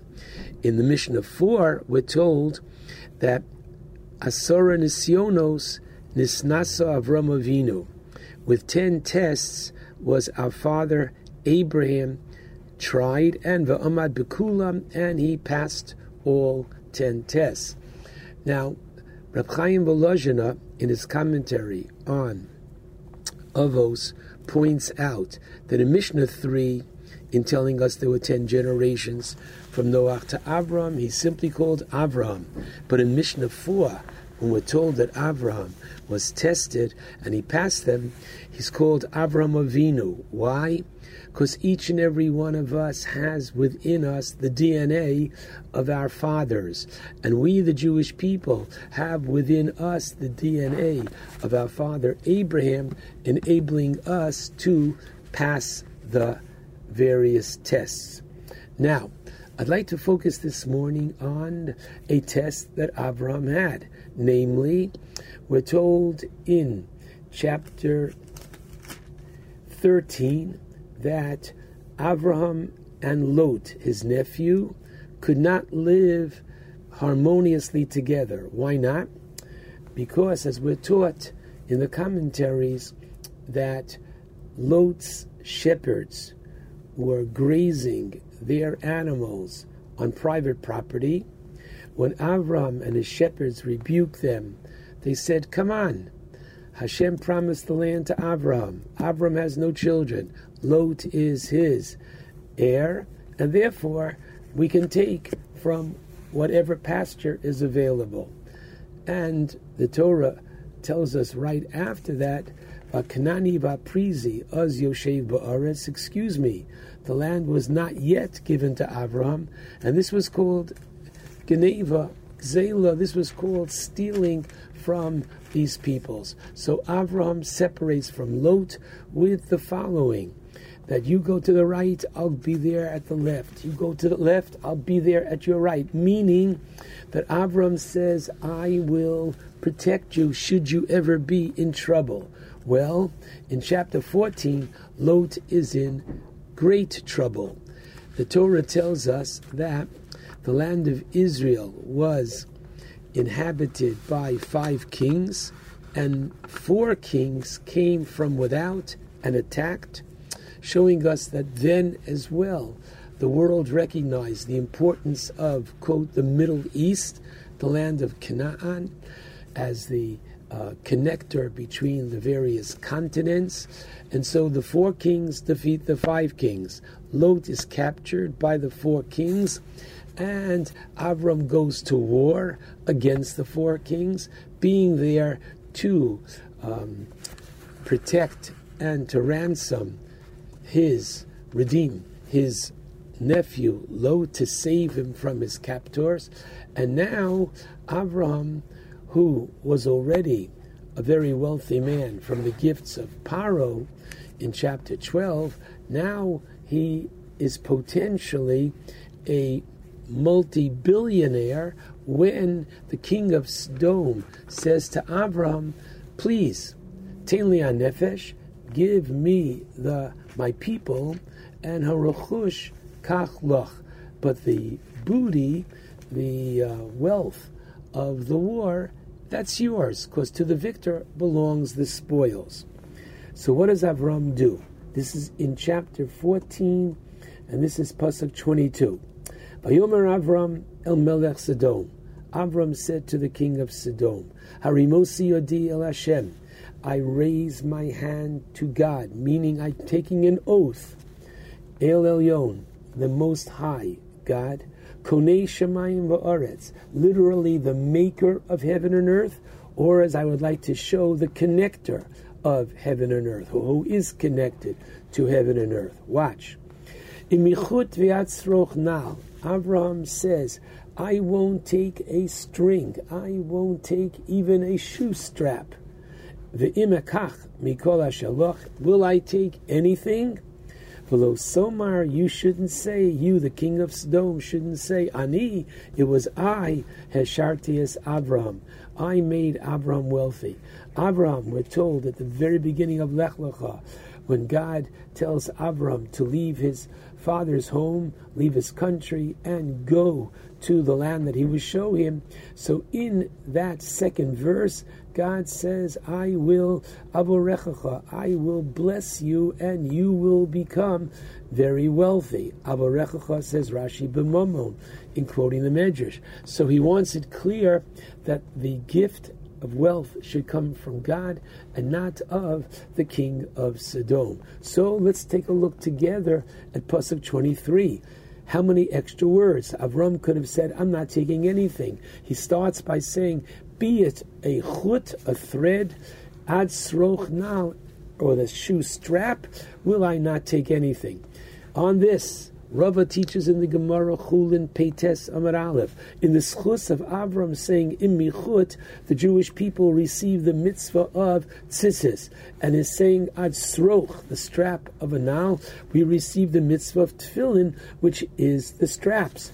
And says the Medrash in uh, Bereshis Rabbah chapter 43 in the name of Rav Abba Bar Mamo HaKadosh Baruch Hu says to Abraham, You said, Sroch na'al chayecha, shani libonecha, thanks to you and by your life, I am giving to your children the mitzvah of Yibum, whereby you have a cholza nalo me'al raglo. In the mitzvah of Yibum and Chalitza, whereby the Torah says that if a brother should die childless, the surviving brother, right, marries is to marry his sister-in-law, And by this, the Torah says, Lo kim shem Yisrael, in order to maintain literally his soul, as we shall see, in the Jewish people. And over there, should there not be a yibum, what is there chalitza? She removes his shoe, and as a result of that, she becomes free to marry somebody else. In the merit of Avram saying, Sroch Na'al, the Medrash says the Jewish people were given chalitza. So, first of all, in order to substantiate this connection between Avram and chalitza, believe it or not, if you look in the Shulchan Aruch, Evan Ha'ezer, at the very end of Simon Kuf, Samach Tes 169, after the Chalitza, Yesh Noagim, there are those who made the bracha, which is Asher Kitshanu b'mitz, b'mitzvos v'chukim shel Avram Avinu. Amazing the connection between Chalitza and Avram Avinu. So I'd like to share with you the interesting thought of the Admor of Tolna in his Sefer Hema Yanachamuni, his first piece on Lech Lecha, and he has a common thread going through these three mitzvos: tzitzis, tefillin, and chalitza.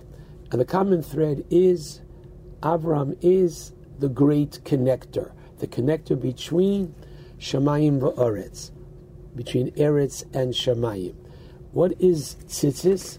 So he points out, interestingly, that we know the Torah says you put tzitzis on your four-cornered garment.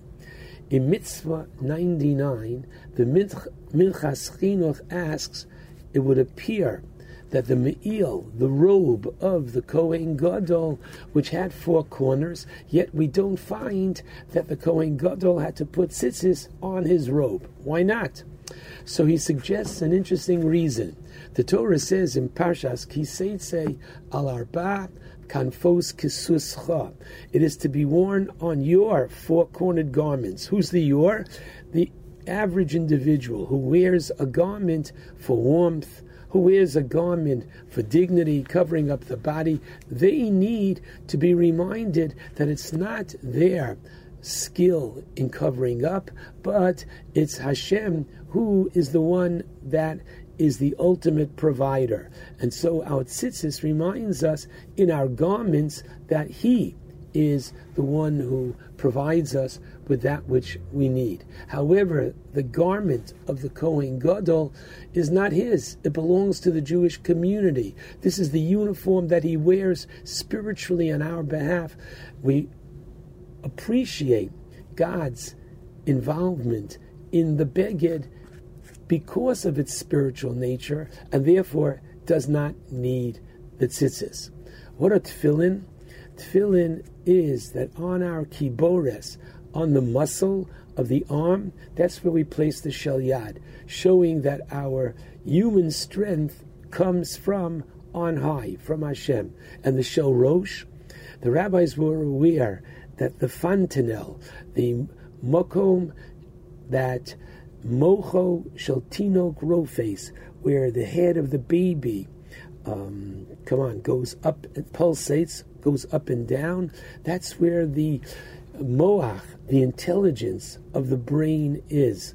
And the zroa, putting the tefillin on the arm, is right across from the heart. So I have the strength on the on the muscle.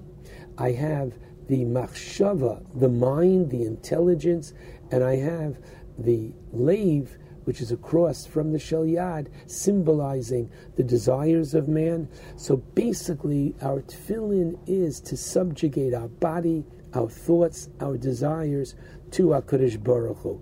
This is the contribution of Avraham in the sroch, in the straps of the na'al, the strap that he uses in saying, I'm not going to take anything. Now, finally, what is the na'al of chalitza? So, chalitza, the Rambam in the laws of Hilchos Yibam and Chalitza, Per Dalid, Halacha, Vav, says something very interesting. That what does she do? She takes the shoe from his foot and v'choletzes haminol, she takes it off his foot, umashleches oso la'aretz. She throws the shoe down to the ground. Now, the Bach, in his commentary on Shulchan Aruch, he says in Simon Kuf Samach Tes, What's the reason for throwing it down? Showing that she's doing it for the purpose of the mitzvah of chalitza. She doesn't want it for herself.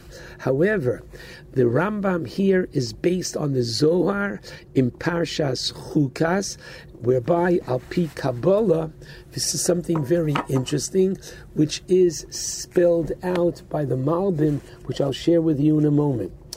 The concept that the Zohar says is as follows that when a man dies without children, and there is a surviving brother, there's a zika, there's a connection between the soul of the deceased and his wife, and yibum, marrying her, or chalitza, having the ceremony of removing the shoe, breaks this connection. When the soul of the deceased hears the chavitas hanal bekarka, the throwing of the na'al on the ground, it causes a jabbing into the soul, a separation from her husband. So, what do we have? A connection between our physical action here and the spirituality affecting the soul up there. The Malbim on the Pasuk by Moshe at the burning bush, where the Torah says, Hashem says to Moshe, Shal alecha me'al raglecha, take off your shoe. He points out something very fascinating, that the neshama, when it comes down in this world, cannot come straight onto the world, because the neshama is pure, the physicality of this world is full of refes tit, which disturb the ruchnias, and therefore the soul needs to be in a guf, and the guf is to the neshama as the na'al is to the guf. When it's when there's forgive me schmutz and snow outside, we need the na'al, we need the boot, we need the shoe in order to go. That the our body should not get disturbed by the elements. What the shoe does for the body, the body is the na'al of the neshama. So here, by chalitza, when he does not wish to continue the soul of his brother, she removes his shoe, calling him Beis Chalutz Na'al. He's the one whose shoe has been removed, i.e., he's the one who did not create continuity for the soul. We see very clearly between tzitzis, tefillin, and chalitza that Avram Avinu is the great connector. When we perform mitzvos, we don't always understand why. But one thing you should know that by our performing of mitzvos, we are reinforcing that incredible connection that Avram brought down to this world, namely the connection between Shamayim va'aretz.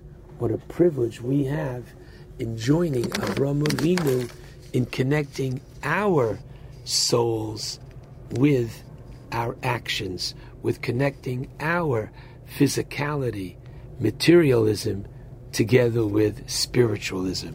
Shabbat Shalom to all.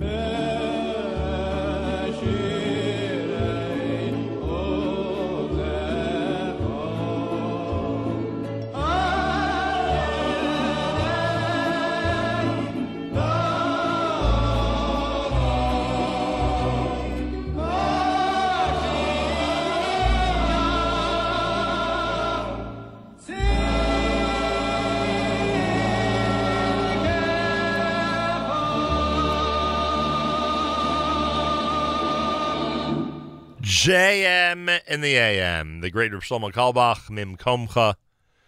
Thursday, Carlebach special, his yahrzeit this coming Wednesday night and Thursday. A lot of Carlebach Kabbalat Shabbat ceremonies or services, I should say, happening around the world tonight. Friday morning, Erev Shabbos Parshas Lech Thanks so much for tuning in.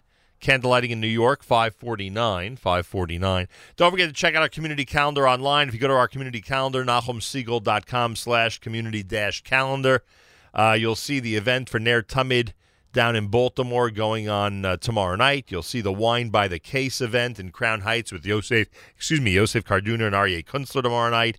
The Israel Bond celebration at the Flatbush Park Jewish Center for Sunday morning.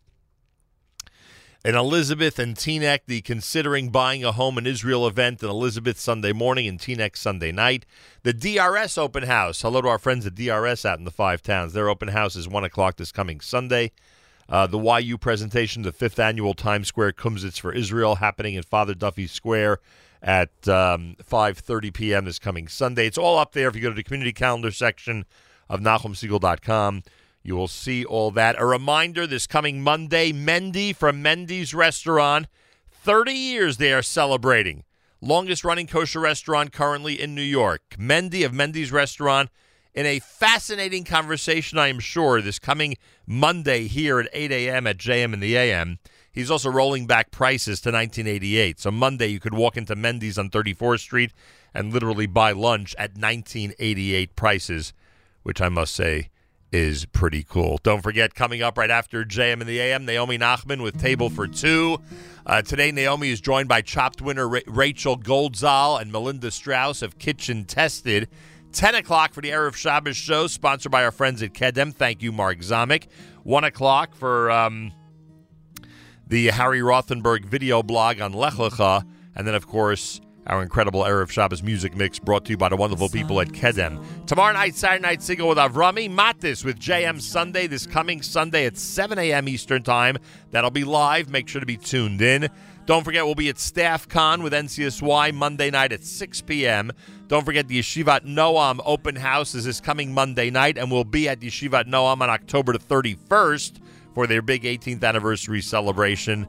And there was one more thing. Oh, yes, don't forget, if you want to uh, sponsor all or part of a JM and the AM broadcast, including the Carlebach special this coming Thursday in memory of somebody, in honor of somebody, for somebody's birthday, whatever the case may be, go to fjbunity.org, fjbunity.org.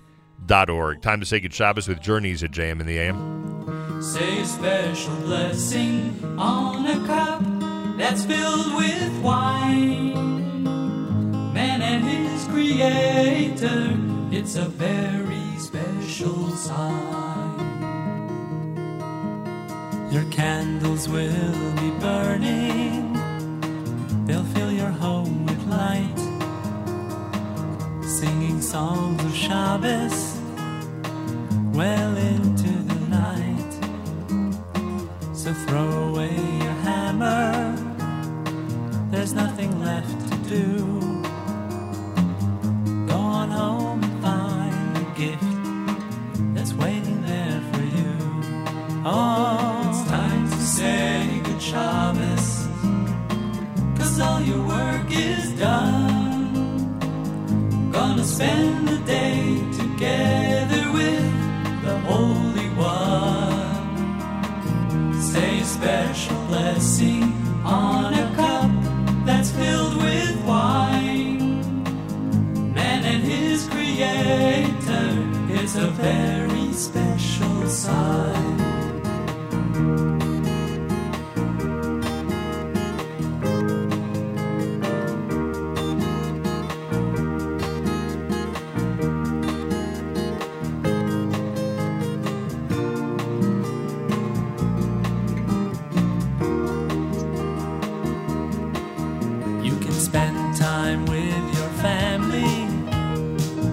Study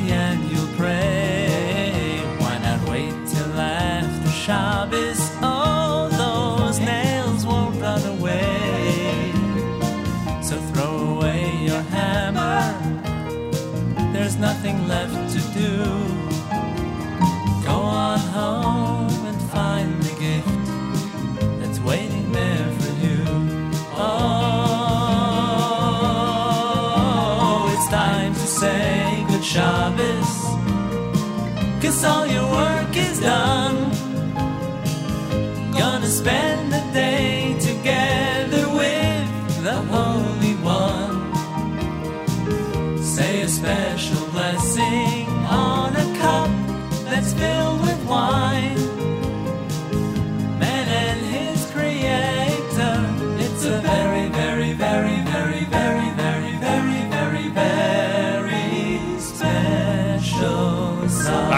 Israel and Achim Achem, our brothers and sisters in Israel, we are with you. It's your favorite America's one and only Jewish Moments in the Morning radio program, heard on listeners sponsored digital radio, around the world on the web at NachumSegal.com, on the Nachum Segal Network, and of course on the beloved NSN app.